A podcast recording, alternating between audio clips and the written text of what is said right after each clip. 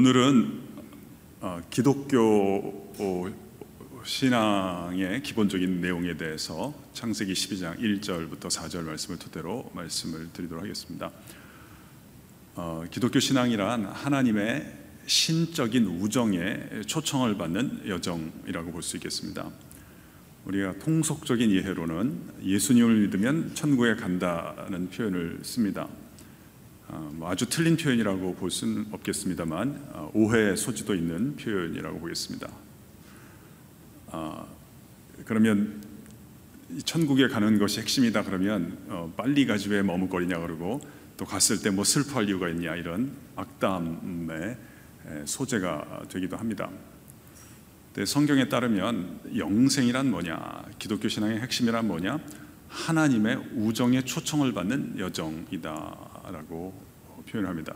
예를 들면 요한복음 17장에 예수님께서는 영생이란 무엇이냐, 유일하신 참 하나님과 그의 보내신 자 예수 그리스도를 아는 것이다 말씀하셨습니다. 성경에 나오는 안다라는 표현은 관계를 맺는다라는 뜻으로 해석을 하면 더 가까운 뜻이 되겠습니다. 영생이란 뭐냐? 참 하나님과 예수 그리스도 그분의 보내신 예수 그리스도와 관계를 맺는 삶이다 하는 것입니다. 그러니까 우리가 어, 친분이 있으면 그 집에 놀러 갈 수는 있어도 그 집에 놀러 가기 위해서 친분을 이용하는 것과는 사뭇 다른 이야기인 것입니다. 야고보서 2장 23절에는 어, 오늘 이제 소재가 되는 아브라함에 대해서 얘기하면서 아브라함은 어, 하나님의 약속을 잘 믿었는데 그래서 이는 아브라함은 하나님의 벗이라 일컬음을 받았도다 이렇게 말씀하고 계십니다. 그러니까 하나님의 친구다 하는 것입니다. 이 성경에 상당히 많이 강조가 되고 있습니다. 요한복음 15장에도 예수님께서 내가 다시는 너희를 종이라 하지 아니하고 친구라 하리니 종은 그 주인의 하는 일을 알지 못함이니라 이렇게 말씀하십니다. 그래서 신앙의 핵심은 뭐냐? 아, 이 세상이 창조되기 이전에도 이미 하나님 안에 있었던 우정이 있는데 우리가 예수 그리스도와의 연합을 통해서 그 신적인 우정에 참여하게 되는 여정이 신앙의 핵심이고요. 이 핵으로부터 여러 가지 것들이 비롯되는 것이라고 볼 수 있겠습니다. 그래서 오늘은 제가 그 하나님의 우정에 관심이 있는 분들 또는 이미 참여한 분들 어, 어떻게 시작이 되는가 하는 것을 세 가지로 어, 살펴보고 싶습니다. 제가 12장 1절을 먼저 읽겠습니다. 여호와께서 아브라함에게 이르시되 너는 너의 고향과 친척과 아버지의 집을 떠나 내가 네게 보여줄 땅으로 가라 이렇게 말씀하십니다. 우리 성경의 일부분을 같이 따라해 볼까요? 여호와께서 아브라함에게 이르시되 어, 하나님의 우정에 참여는 하나님의 부르심으로부터 시작된다는 것입니다. 예, 성경에 따르면 하나님은 우리가 찾는 대상이 아니라 우리를 부르시는 분입니다. 기독교에서 아마도 제일 중요한 단어가 있다면 그것은 창조도 아니고 구원도 아니고 치유도 아닙니다. 그것은 부르심이라는 단어입니다.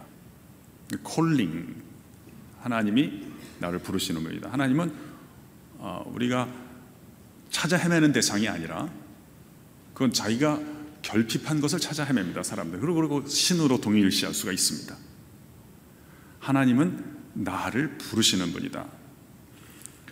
이 성경에 따르면 부르심은 세 가지 형태를 통해서 전개가 됩니다.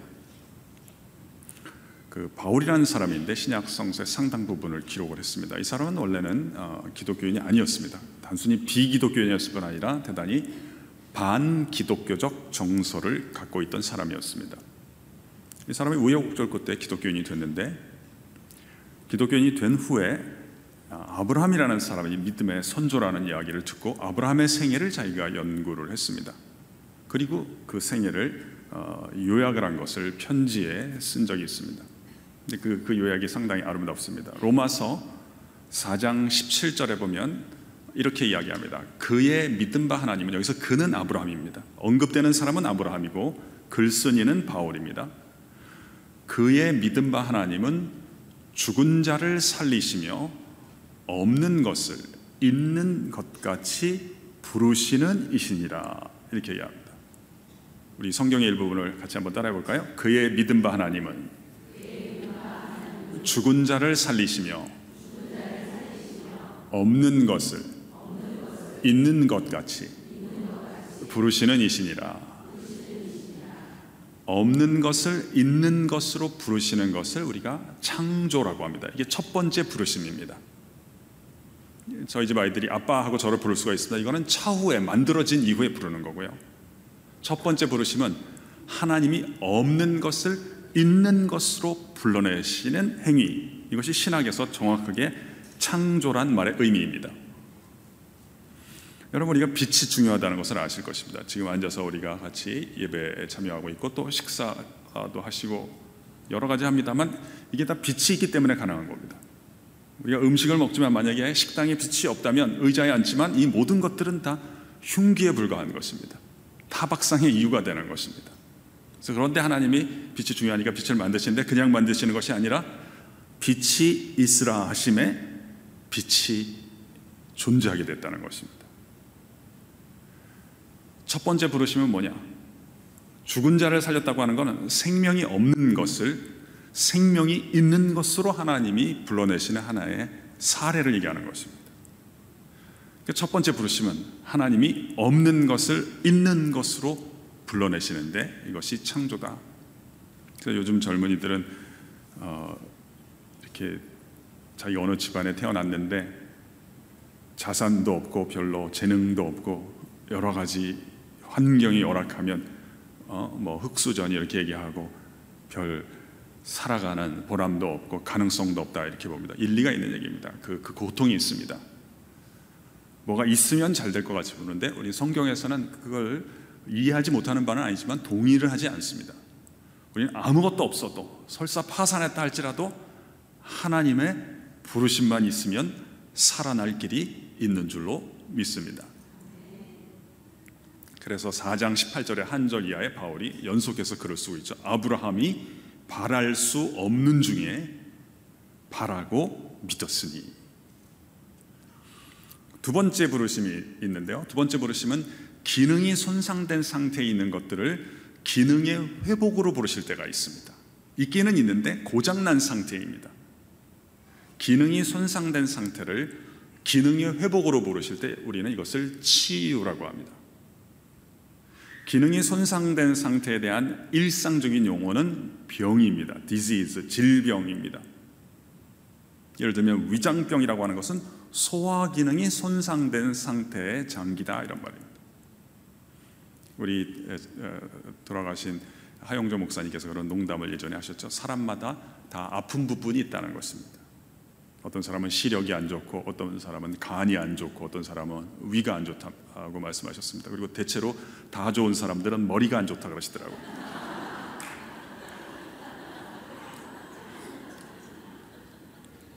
그 머리가 안 좋다고 하는 것은 정신병이란 말입니다. 정신 기능이 손상된 상태다. 이 세상에는 눈이 수천 개가 있는데 자기 눈밖에 없다는 것입니다. 이 기능이 정신 기능의 손상 상태다. 집에만 가더라도 여럿이 있는데 자기 마음과 자기 생각밖에 없다는 겁니다. 이 정신 기능이 손상된 상태다. 내가 누리고 있는 혜택이 내가 자격이 없고 투자하지 않은 것을 내가 누리고 있다 하는 걸 모른다는 겁니다. 이 기능이 손상된 상태에 있는 것들을 기능의 회복으로 부르시는 것을 어, 치유다. 우리는 건강하고 어, 활기차면 잘 쓰임 받을 수 있고 아프면은 이제 끝났다 생각하는데 성경은 그렇게 보질 않습니다. 뭐 바울 같은 사람도 아, 아마 아픈 부분이 있었던 것 같습니다. 본인은 육체의 가시라고 칭했는데 정확하게 우리가 알 수는 없습니다만 다수의 학자들은 간질로 추정을 하고 있습니다. 아마 이렇게 예배 중에 설교하다가 어, 스트로크 발작이 왔던 것 같습니다.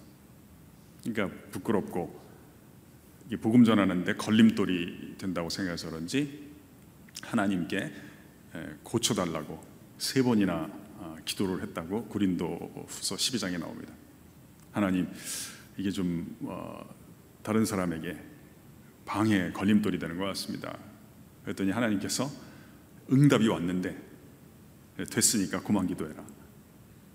나의 은혜가 내게 족하도다. 그러니까 이 사람이 그만 기도합니다. 그러면서 어떻게 하냐면 어, 내가 연약한 것이 그리스도의 능력으로 내게 머물게 하는 계기가 된다.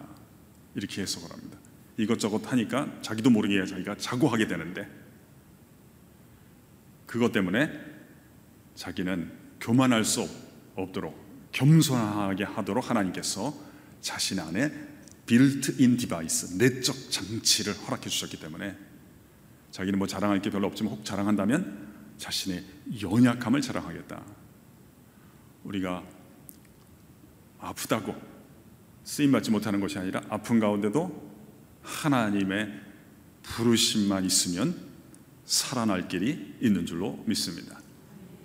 내가 아프고 고통당하는 곳에서 내가 진정으로 하나님을 만나면 하나님은 나로 하여금 이 분야의 전문가가 되게 해주셔서 나뿐만 아니라 다른 아파하는 사람들, 고통당하는 분들을 회복하는데 나의 인생과 믿음을 써주실 줄로 믿습니다. 첫 번째는 창조의 부르심, 두 번째는 치유의 부르심이고요. 세 번째 부르심이 있는데요. 뭐 아프지도 않고 뭐가 많아요. 그런데 왜 살아야 되는지를 잘 모르겠어요. 무의미와 방황 가운데 있는 사람을 하나님께서 찾아가셔서 의미 있고 가치 있는 삶으로 불러주시는 경우가 있습니다. 그것을 소명이라고 합니다. 오늘 성경 본문은 아브라함이 소명을 받는 장면을 묘사하고 있는 것입니다. 우리가 가야 될 직장이, 없, 직장이 없다는 뜻이 아닙니다. 할 일이 없다는 게 아닙니다. 근데 이것을 갖다가 몇십 년 더 하고 어, 더 사는 것이나 지금 죽는 것이나 무슨 의미가 있는지 모르겠다는 것입니다. 무의미 가운데 있고 방황 가운데 있는 자들을 하나님이 찾아가셔서 의미 있고 가치 있는 생으로 삶으로 불러주시는 그 부르심이 있는 것입니다. 특별히 요즘에는 어, 우리 교회 다니는 자녀들도 이 기독교가 뭐 꼭뭐 뭐 필요한지 모르겠고 어, 교회가 뭐 하는 건지 모르겠다 이렇게 얘기합니다. 그게 솔직한 겁니다. 어떤 의미에서는 그렇다고 쓰임 받지 못한다는 게 아닙니다. 오히려 내가 어, 내 믿음 없음에 대해서 솔직하게 토로하고 거기에 대해서 인정하더라도 하나님의 부르심이 있으면 살아날 길이 있는 경우가 많다는 것입니다. 어, 아까도 제가 바울 얘기를 했습니다만 바울이 어떻게 보면 대표적인 경우입니다. 이 사람 굉장히 반기독교적인 사람이지 않았습니까? 뭐 스테반 같은 사람은 죽는데 가담을 하기도 했고 예루살렘에서 많은 예수 믿는 사람들을 투옥시켰습니다. 또 다메섹까지 가서 그 일을 하려고 하다가 그 길에서 어떤 이제 빛을 봤다고 합니다. 뭐 다른 사람들도 봤는데 소리는 자기만 들었다고 합니다. 그때 하늘로부터 부르심이 있었다는 것이죠. 사울아, 사울아, 내가 어찌하여 나를 핍박하느냐? 가시채를 뒷발질하는 것이 너에게 고생이구나. 하나님의 부르심이 있었다는 것입니다. 그래서 사도행전 22장 8절에 보면 아, 이 사람이 그 부르심에 반응하기 시작합니다. 주여 뉘시 오니까 아, 여기 보면 적으시는 분들도 계시네요. 아, 아주 좋은 습관입니다. 저는 이 정도는 예언이 가능한 사람인데 여러분 저의 이야기를 이렇게 주목해서 잘 들어주시는 자세를 보니까 여기에 계시는 분들 앞으로 다 잘 될 것입니다만 적으시는 분들께서 조금 더 일찍 잘 되실 것입니다. 이 적는 거는 어, 이 문자의 도움을 받아서 내 속에 일어난 생각이나 내가 아, 누군가로부터 받은 것을 내가 옮기는 행위입니다. 그래서 굉장히 잘하는 행동입니다. 그러니까 혜택이 따라오는 행동인데 어떤 혜택이 따라올까요? 보존이라고 하는 혜택이 따라옵니다. 이게 다 깨달은 것 같아도 어, 기록을 하지 않으면 보존되지 않습니다. 이제 다 끝난 다음에 나가셔서 차 빼달라고 하다가 다 없어질 가능성이 상당히 높다고 봐야 됩니다. 그래서 이거 소리를 통해서 옮기는 방법도 있는데 그거는 우리가 낭독이라고 하는데 우리 적는 분들은 적으시고 안 적는 분들은 같이 한번 따라해 보겠습니다. 주여, 뉘시 오니까 혹시 메모하는 거 좋아하시는 분들은 그 밑줄 긋고 써두셔도 좋습니다. 주여 니시오니까 아, 옆에다가 이렇게 써둡시다. 좋은 질문 이렇게 써두면 좋습니다. 하나님은 연구하는 대상이 아니라 했습니다. 나를 부르시는 분이다. 하나님의 부르심이 있을 때 하나님 당신은 누구신가요? 이렇게 질문을 하면 바울이 1세기에 하나님을 위해서 한 일을 또 여러분도 21세기에 주님을 위해서 하시는 분이 될 줄로 믿습니다. 누구신가요? 그랬더니 답변이 없는데 우정이 시작이 되는 것입니다. 우정. 나는 내가 핍박하는 나사렛 예수라. 그랬더니 두 절 아래 22장 10절에 또 반응합니다. 주여 무엇을 하오리까? 이것도 같이 따라해 볼까요? 주여 무엇을 하오리까? 아, 밑줄 그 옆에 써둡시다. 뭐라고요? 좋은 질문 이렇게 써두겠습니다. 하나님, 당신이 내 삶을 주관하시는지는 몰랐습니다. 그렇다면 만약에 그것이 사실이라면 당신이 앞으로 하시려고 하는 일과 제가 지금 하는 일들 사이에는 어떤 관련이 있으면 좋겠습니까? 어? 주여 무엇을 하오리까? 그랬더니 하나님께서 담에색으로 들어가라. 아나니아라는 사람을 만나라. 너는 이방인을 위해서 택한 나의 그릇이다. 우정이 시작이 되는 것입니다. 오늘은 이제 아브라함은 75세 즈음에 하나님이 아브라함을 찾아가신 것입니다. 하나님의 부르심에 반응한다 그래서 사람이 곧바로 좋아지는 게 아닙니다. 이 12장인데 13장에 보면은 아브라함은 또 조카하고 땅 재산 분쟁을 합니다. 또 그 다음에는 뭐 우여곡절이 많습니다. 자기 아내를 여동생이라고 거짓말합니다. 처벌두기도 하고 온갖 짓 다 합니다. 한 가지 달라지는 게 있다면 하나님과의 우정이 시작이 되는 것이다. 그 우정 가운데서 조금씩 조금씩 떠나야 될 곳을 떠나고 버려야 될 것을 버리고 이전과 달라지는 사람이 되는 것입니다. 창세기 18장에 보면 이건 이제 75세 때 오늘 12장은 75세 때 18장은 99살 때 하나님이 또 찾아가십니다. 내년 이맘때에 사라에게 아들이 있을 것이다. 그랬더니 픽 웃습니다. 내가 노쇠하였고 늙었은즉 무슨 낙이 있으리요? 내가 이제 늙었는데 어찌 잉태하리요? 불만이고 의심이지만 그래도 대상에게 하는 거니까 우정이 있는 것입니다. 그랬더니 하나님이 책망하시는 게 아니에요. 창세기 18장 14절에 이렇게 말씀하십니다. 어? 내가 보기에는 말도 안 되는 얘기입니다. 그랬더니 여호와께 능치 못한 일이 있겠느냐? 이것도 같이 한번 따라해 볼까요? 여호와께 능치 못한 일이 있겠느냐? 밑줄 긋고 써둡시다. 뭐라고요? 좋은 질문. 세 절 아래 보면 또 질문이 나와요. 성경은 질문의 책이라고 봐야 됩니다.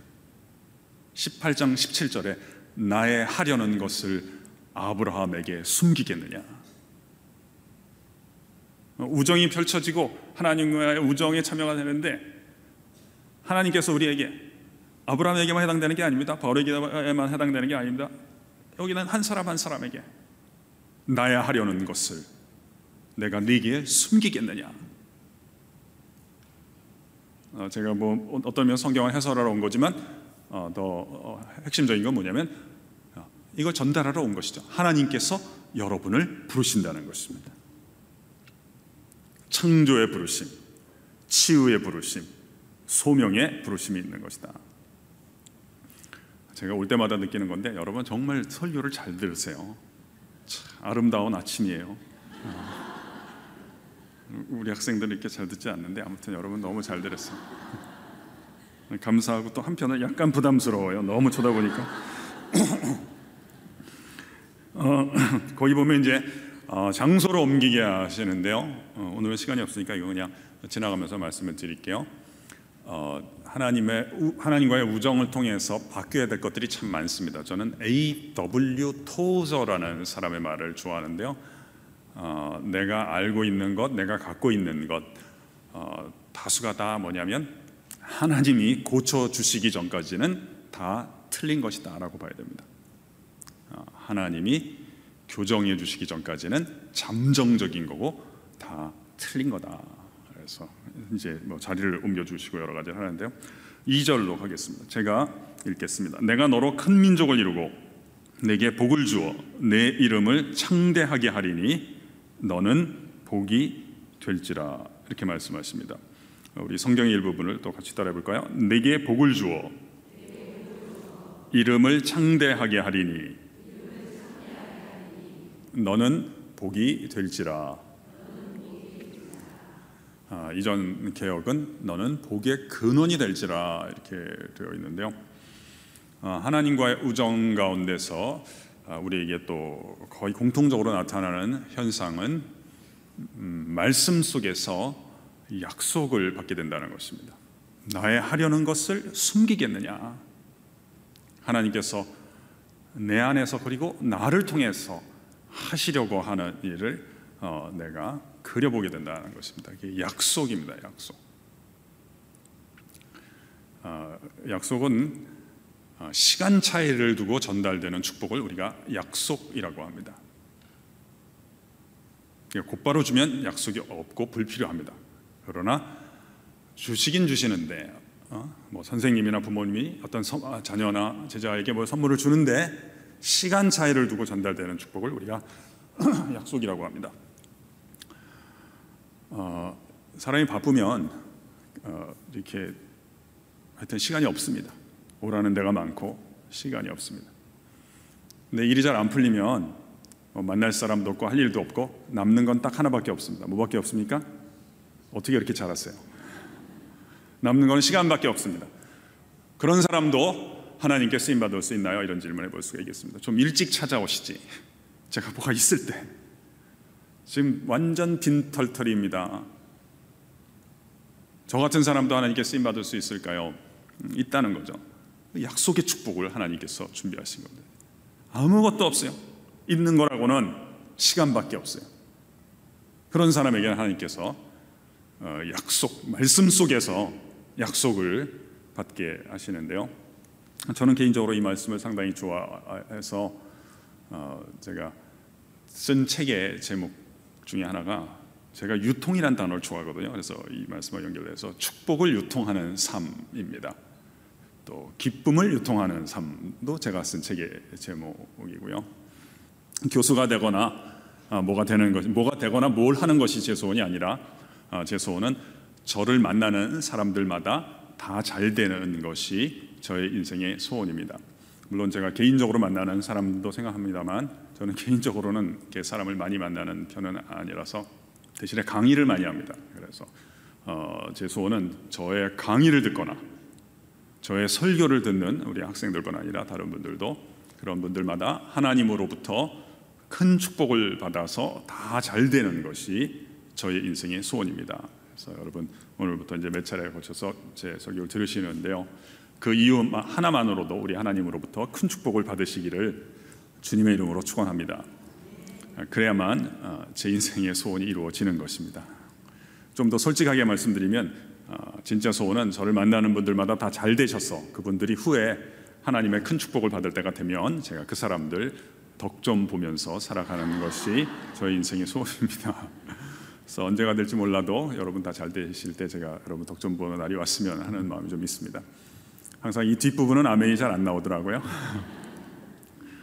아, 근데 여러분 가운데도 혹시 아, 나도 좀 하나님의 축복을 요통하는 사람이 되고 싶다 하는 마음이 있으실 수도 있을 거예요.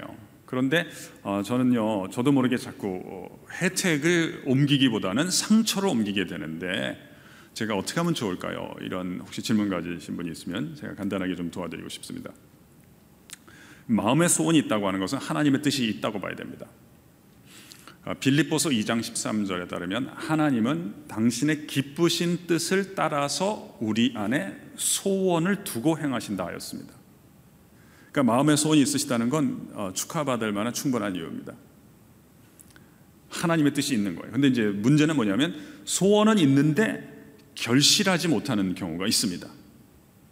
이건 제가 도와드릴 수가 있어요. 이건 왜 그러냐? 내 안에 과정을 무시하는 것이 습관이 되어 있기 때문입니다. 그 습관을 고치면 됩니다. 예를 들면 저는 이제 청년들이랑 많은 시간을 보내는데요. 우리 청년들 가운데 결혼하기를 원하지만 길이 잘 알, 아직까지는 안 열리는 친구들이 있어요. 이게 왜 그러냐면 이 친구들이 결혼 과정에서 결혼만 하려고 할 뿐이지 결혼 과정에서 만나는 사람들을 소홀히 대하기 때문입니다. 그 과정을 중시해야 됩니다.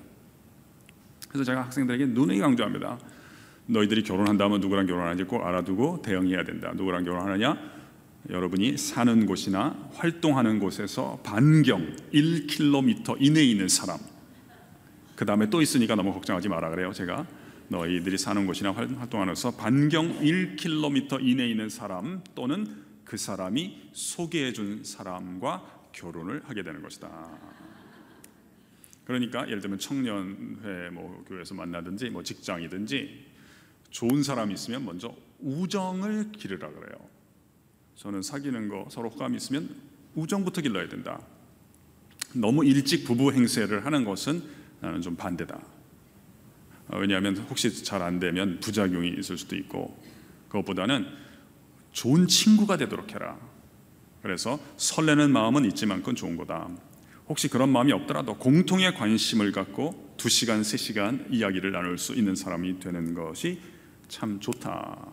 그래야 서로 혹시 다른 사람 만나더라도 부작용도 좋고 정말 좋은 것은 둘이 진짜 좋은 친구가 됐는데 결혼까지 하게 됐다. 이거는 최상이다. 이건 뭐 약간 과장은 있지만 어, 그렇게 되면 어떻게 되느냐? 자녀 교육도 따로 특별히 할 필요 없다. 그냥 니네 둘이 그렇게 살면 되고 애들만 옆에 배석을 시키면 되는 거다. 세살 때, 열일곱 살때 그냥 같이 옆, 애들만 옆에 있게 하면 뭐 이래라 저래라는 말을 굳이 할 필요도 없다고 제가 얘기를 합니다. 그래서 먼저 좋은 친구가 되거라. 그래서 정말 좋으면 그 다음에 부모님과 상의하고 부모님의 허락을 맡아서 결혼해라. 만약에 부모님이 반대할 것 같으면 그것도 제가 조언을 합니다. 걔를 먼저 소개하지 말고 이상한 애를 먼저 한번 보여드리고 그 다음에 걔를 소개하는 것이 좋다. 그래서 아빠가 마음에는 안 드시지만 옛날에 데리고 왔던 그놈보다는 낫구나. 만약에 혹시 이번에 또 반대하면 그놈한테 돌아가면 큰일이다 싶어서 반대를 안 하실 수 있도록 네가 도와드리는 것이 좋겠다. 아, 제가 얘기를 합니다. 근데 마음에 안 들 수는 있다. 그러니까 예를 들면 어, 뭐 미팅을 하거나 선을 볼 때 사실 요즘에는 우리가 다 성경적인 기반에서 뭘 해야 부작용이 적은데요. 그게 잘 안 돼요. 어, 원래 이제 결혼이라고 하는 건 이제 돕는 배필을 만나라는 거 아닙니까? 성경에 따르면 결혼은 굳이 할 필요 있는 게 아닙니다. 불가피한 경우만 하는 것입니다. 이제 언제가 불가피한 경우죠? 내가 한 80년 살아야 되는데 지금 이 상태로는 너무 문제가 많기 때문에 이 사람이랑 살면서 다듬어지는 것이 하나님의 뜻이구나 하는 확신이 올 때만 하는 것입니다. 그 온전한 사람은 결혼할 필요 없는 거예요. 그냥 살면 되는 거예요. 내가 생각도 그렇고 너무 선입견이 많고 편향되어 있기 때문에 이 사람과 살면서 다듬어지는 것이 하나님의 뜻이구나. 양편에 다 와야죠. 그런 확신이 상호 간에 올 때만 돕는 배필을 만나서 결혼하고 내가 그에게 평생 돕는 배필이 되는 거예요. 내 마음에 드느냐 안 드냐를 판단하는 게 결혼이 아니고. 그런데 요즘에는 이렇게 결혼을 잘 안 하고 그냥 이렇게 외형에 관심이 많습니다. 그러니까 데리고 다니기에 안 창피한 걸리면 참 좋겠다 이런 생각을 많이 합니다. 그러니까 서로 소개를 받더라도 서로가 내가 이게 돕는 배필이 될 수 있고 이가 나에게 될 수 있는가 이런 생각보다는 1분 이내에 딱 판단하는 거. 겉모양이 마음에 안 들면 왜 나한테는 저런 애들만 걸릴까 이렇게 실망을 많이 하더라고요. 그래서 제가 뭐 괜찮다 그래 왜냐하면 저쪽에서도 똑같은 생각 할 테니까 근데 마음에 안 들 수 있는 거예요. 원래 그런 거예요. 우리는 유전도 다르고 취향이 너무 다릅니다. 어떻게 다 마음에 들겠어요? 마음에 드는 것 자체가 내가 취해 있다는 얘기죠. 어, 내가 약물 중독이라는 얘기죠. 다 마음에 든다는 게 어딘가 제정신이 아니라는 거예요. 그건 괜찮다 이거야. 그 다음에 잘못하는 게 잘못하는 거다. 마음에 안 든다고 사람을 건성으로 대하는 게 습관이 되어 있는 거예요. 그러면 어떻게 돼요? 몇 번 만나면 만남의 범위도 오그라들고 기대도 줄어들고 그냥 그렇게 사는 겁니다. 결혼은 해도 되고 안 해도 되는 거예요. 그냥 불가피할 때만 원래는 안 하는 거예요. 그러나 명백하게 하나님의 뜻은 결혼하면 결혼한 대로 내가 모자랐으니까 조금 더 온전한 상태로 오늘 만나는 사람들을 최선을 다해서 사랑하고 그 사람들을 통해서 사랑받고 이건 명백하게 하나님의 뜻인 것입니다. 결혼 안 했으면 또 안 한 대로 만나는 사람을 사랑하고 그 사람들로 하여금 최선을 다해서 나를 사랑하도록 돕는 것이 하나님의 뜻인 것입니다.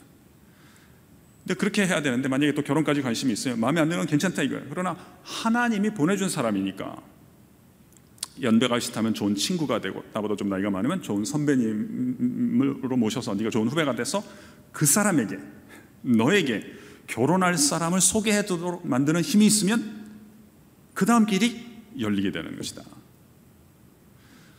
이 목표만 집착하는 것이 목표를 이루는데 제일 방해가 된다는 것입니다. 과정을 무시하는 습관을 내려놓아야 되겠다. 축복을 요통하는 사람도 역시 마찬가지죠. 내가 하나님의 축복을 요통하는 사람, 어? 내가 많은 것을 누릴 뿐 아니라 내가 나를 만나는 다른 사람에게 복이 되기를 원한다면 축복의 법칙에 순종해야 되는데 한때 돈이나 좋은 것 옆에 머문다고 내가 복이 되는 게 아니라 나를 만나는 사람에게 내가 어, 내가 엄마라면 나를 만나는 딸에게 내가 복이 되기를 원한다면 어떻게 해야 되느냐? 축복의 법칙에 순종해야 되는데 축복의 법칙이란 하나님께서 나에게 복을 주실 때는 나에게 곧바로 복을 주시는 것이 아니라 오늘 내가 만나는 사람들이 나보다 먼저 잘 되게 하시고 그 사람들을 통해서 나에게 복을 내려 주신다 하는 원리입니다. 제가 축복을 요통하는 삶이라는 책에 썼습니다만 어, 중요한 내용이니까 우리 적으시는 분들은 적으시고 안 적으시는 분들은 한번 따라해 보겠습니다. 축복의 법칙이란 하나님께서 나에게 복을 주실 때는 오늘 내가 만나는 사람들이 먼저 잘 되게 하시고 우리 기록하시는 분들은 먼저의 밑줄을 그으셔야 되겠습니다. 그 단어가 중요한 단어입니다. 열심히 해도 잘 안 되는 분들은 되게 다 순서를 어기는 분들입니다. 또 따라해 볼까요? 그들을 통하여 나에게 복을 내리신다는 것입니다. 여러분 행복하게 살기로 하면 여러분의 행복에는 신경 쓰지 마시고 여러분 가까이 있는 사람이 행복하도록만 만들면 나머지는 그냥 오는 거예요. 오늘 좀 시간이 굉장히 많이 걸렸습니다. 제가 제가 오는 길에 있는 차들이 다 복을 못 받아가지고 저까지 덩달아 피해를 받았어요. 아, 오늘 같은 날은 정말 온갖 이면도로까지 다 꽉꽉 차들이 들어져 있어. 그러니까 우리 애가 잘 되길 원하면 우리 아이 친구들이 먼저 잘 돼야 되는 것입니다. 가르치는 선생님이 잘 돼야 돼요. 시기심이 많은 민족이 잘 되는 것은 십자가가 아무리 많더라도 십자가 만드는 모공서나 돈 버는 거지. 십자가가 아무리 많더라도 결코 잘 될 수 없고 잘 돼서도 안 되는 것입니다. 오늘 내가 만나는 사람들이 나보다 먼저 잘 되게 하시고 그래서 이렇게 이제 만약에 관심이 있으시면 우리가 밤마다 이렇게 하십시다. 오늘 밤마다 주무시기 전에 피곤하겠지만 오늘 만났던 사람들을 손꼽아 보시고 그 사람들이 잘 되도록 복을 비세요.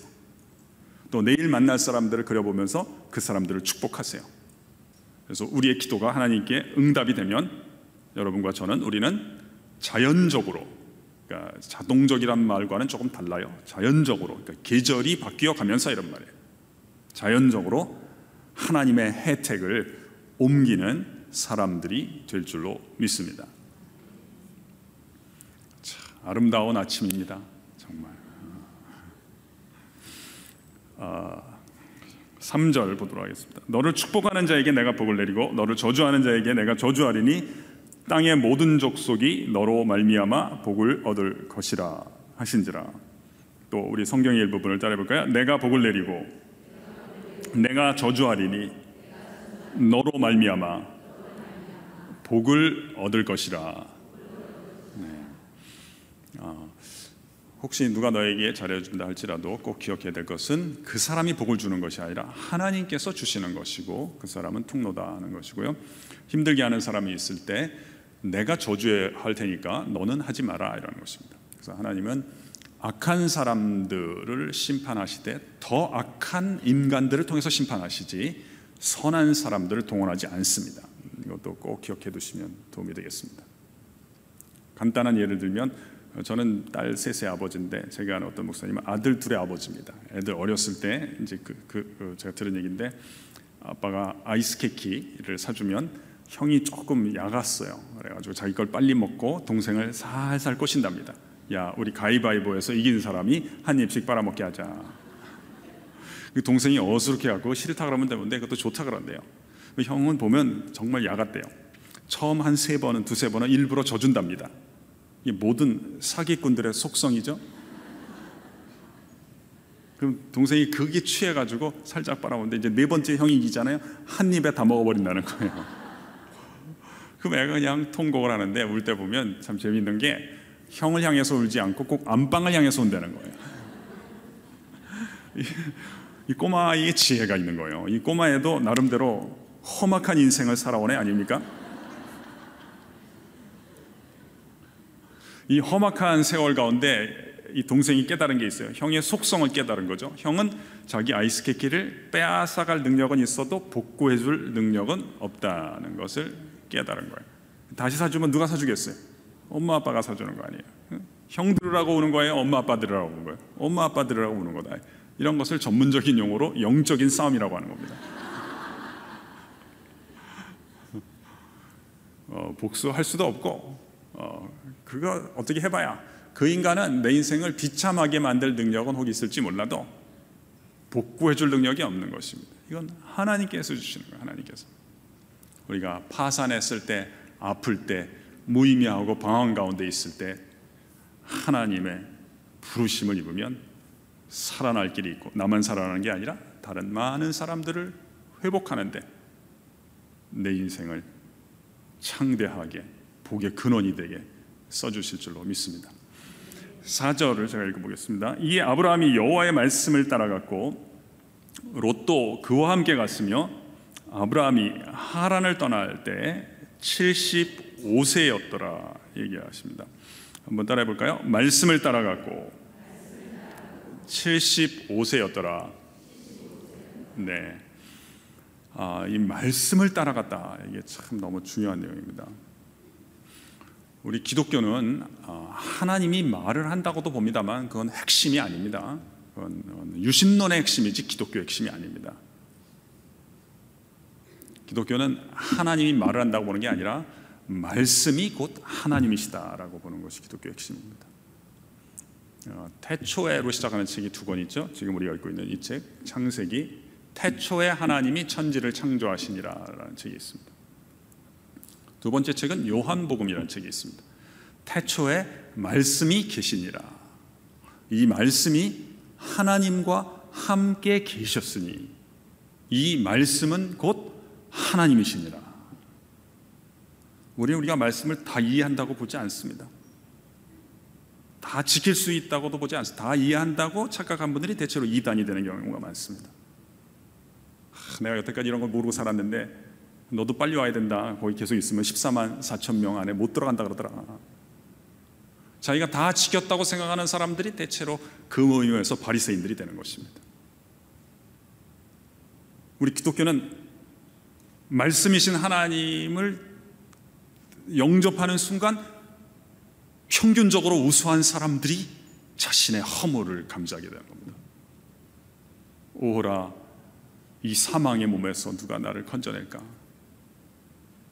비난받는 사람들이 그런 얘기 한다는 게 아닙니다.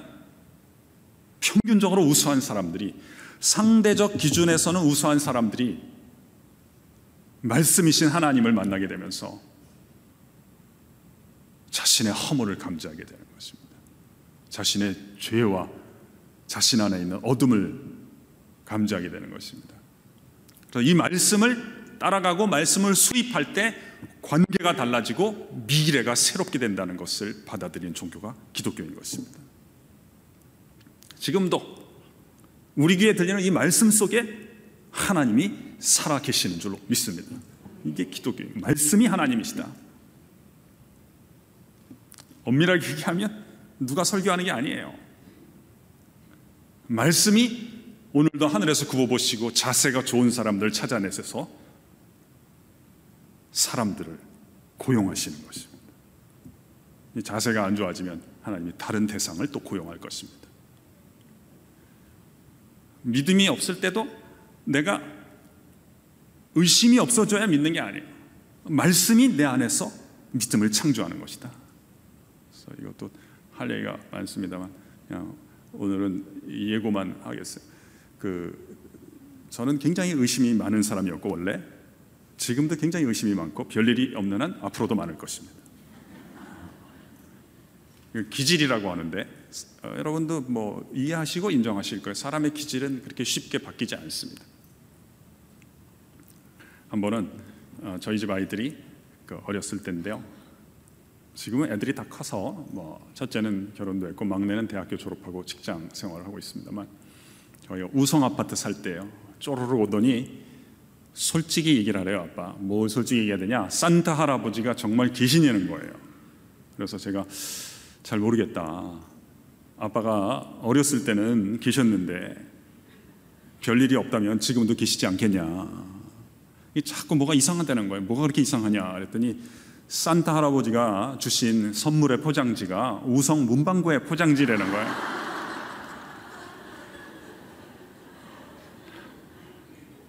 저를 닮아갖고 이것들이 엄청 의심이 많은 거예요. 저는 이걸 나중에 몰라, 옛날에는 몰라서 내가 믿음을 가지려면 의심이 없어져야 되는 줄 알았어요. 근데 내가 의심이 있는데 그 지적인 정직성과 어떤 종교적인 헌신 사이를 이걸 어떻게 못 하겠더라고요.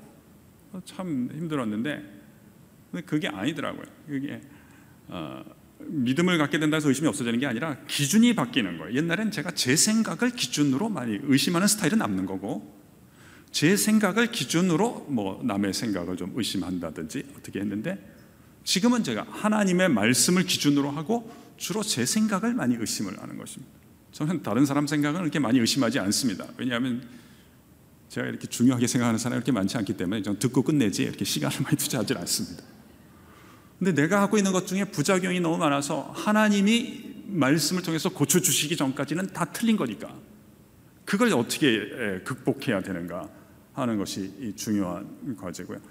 또 옛날에 잘못 알았던 건 저는 유아 세례 받고 자랐거든요. 뭐 한동안 좀 교회를 안 다니긴 했습니다. 그래도 어, 믿는 집 안에서 자라긴 한 건데 무슨 특별한 체험이 있어야 잘 믿는 건 줄 알았어요. 근데 또 그게 아니더라고요. 무슨 어, 예를 들면 아파서 어떤 파산을 해서 신비한 경험을 해서 믿을 수 있습니다. 그 좋은 겁니다. 나쁜 거 아닙니다. 그러나 엄밀하게 말하면 그 경험이 믿음의 원인이라고 보기 어렵습니다. 그 경험을 그러한 방향으로 해석하기로 내가 자유롭게 결정을 했기 때문이지. 그러면 아픈 사람은 다 믿어야 되게요. 그게 아니거든요. 그러면 뭐냐? 옛날에는 제가 성경을 알아서도 왜 의심할 수밖에 없었냐? 의심할 수밖에 없는 성경 말씀들밖에 몰랐기 때문에 그냥 의심할 때 그 성경 말씀을 소재로 쓴 것입니다. 근데 좀 여러 가지 뭐 아프기도 하고 여러 가지 경험들이 도움이 됐긴 했겠죠. 그러나 말씀이신 하나님을 만나면서 말씀이 내 안에서 없었던 믿음을 창조해 주셨기 때문에 제가 드디어 믿음을 고백하는 사람이 되었다 하는 것을 알게 되었습니다. 그러므로 믿음은 들음에서 나며 들음은 그리스도의 말씀으로 말미암느니라. 말씀이 믿음을 창조한다. 그래서 오 늘 이제 매듭 붙이겠습니다. 창세기 저 이사야서 40장 26절. 너희는 눈을 높이 들어 누가 이 모든 것을 창조하였나 보라. 주께서는 수효대로 만상을 이끌어내시고 각각 그의 이름을 부르시나니. 이 시간에도 말씀이신 하나님께서 한 사람 한 사람 그의 이름을 부르시나니 그의 권세가 크고 그의 능력이 강함으로 하나도 빠짐이 없느니라. 오늘도 제가 이 부르심을 전달하기 위해 온 것입니다. 고린도전서 1장 25절 이하에 형제들아 자매들아 너희를 부르심을 보라. 이게 기독교의 핵심인 것입니다. 어? 너희를 부르심을 보라. 육체를 따라 지혜 있는 자가 많지 아니하며 부한 자가 많지 아니하며 문벌이 좋은 자가 많지 아니하도다. 하나님께서 세상에 약한 것들을 들어서 강한 것들을 부끄럽게 하려 하시고 하나님께서 세상에 없는 것들을 들어서 있는 것들을 폐하려 하시나니 이는 아무 육체라도 주 앞에서 자랑치 못하게 하려 함이니라. 너희는 하나님께로부터 나서 그리스도 예수 안에 있고 예수는 우리에게 지혜와 의로움과 거룩함과 구속함이 되셨나니 신비한 구절입니다. 뭔 말인지 몰라서 그렇죠. 엄청 신비한 구절입니다. 나중에 천천히 깨달아도 돼요. 일단은 말씀이신 하나님을 영접하면 그 하나님이 성령의 조명을 통해서 밝혀주실 때가 있을 것입니다. 예수는 우리에게 지혜와 의로움과 거룩함과 구속함이 되셨나니 기록된 바 자랑하는 자는 주 안에서 자랑하라 함과 같으니라. 그래서 우리 다 같이 이 하나님의 부르심에 반응하면서 이 나머지 혜택과 축복까지 누리고 유통하는 사람들이 되십시다.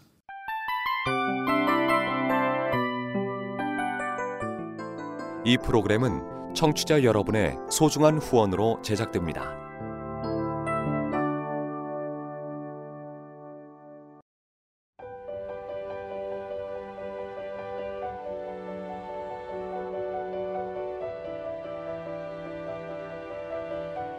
세상에는 수많은 교회들이 있지만 더 깊이 있는 말씀 강해를 찾기 위해 크기로만 교회를 선정하지 않습니다.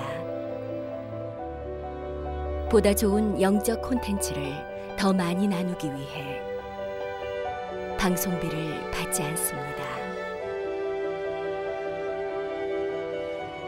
1년 365일 복음만 전하고 싶어서 우리는 광고를 하지 않습니다. 온누리의 복음을 땅끝까지 CGN TV와 함께 땅끝 선교사가 되주세요.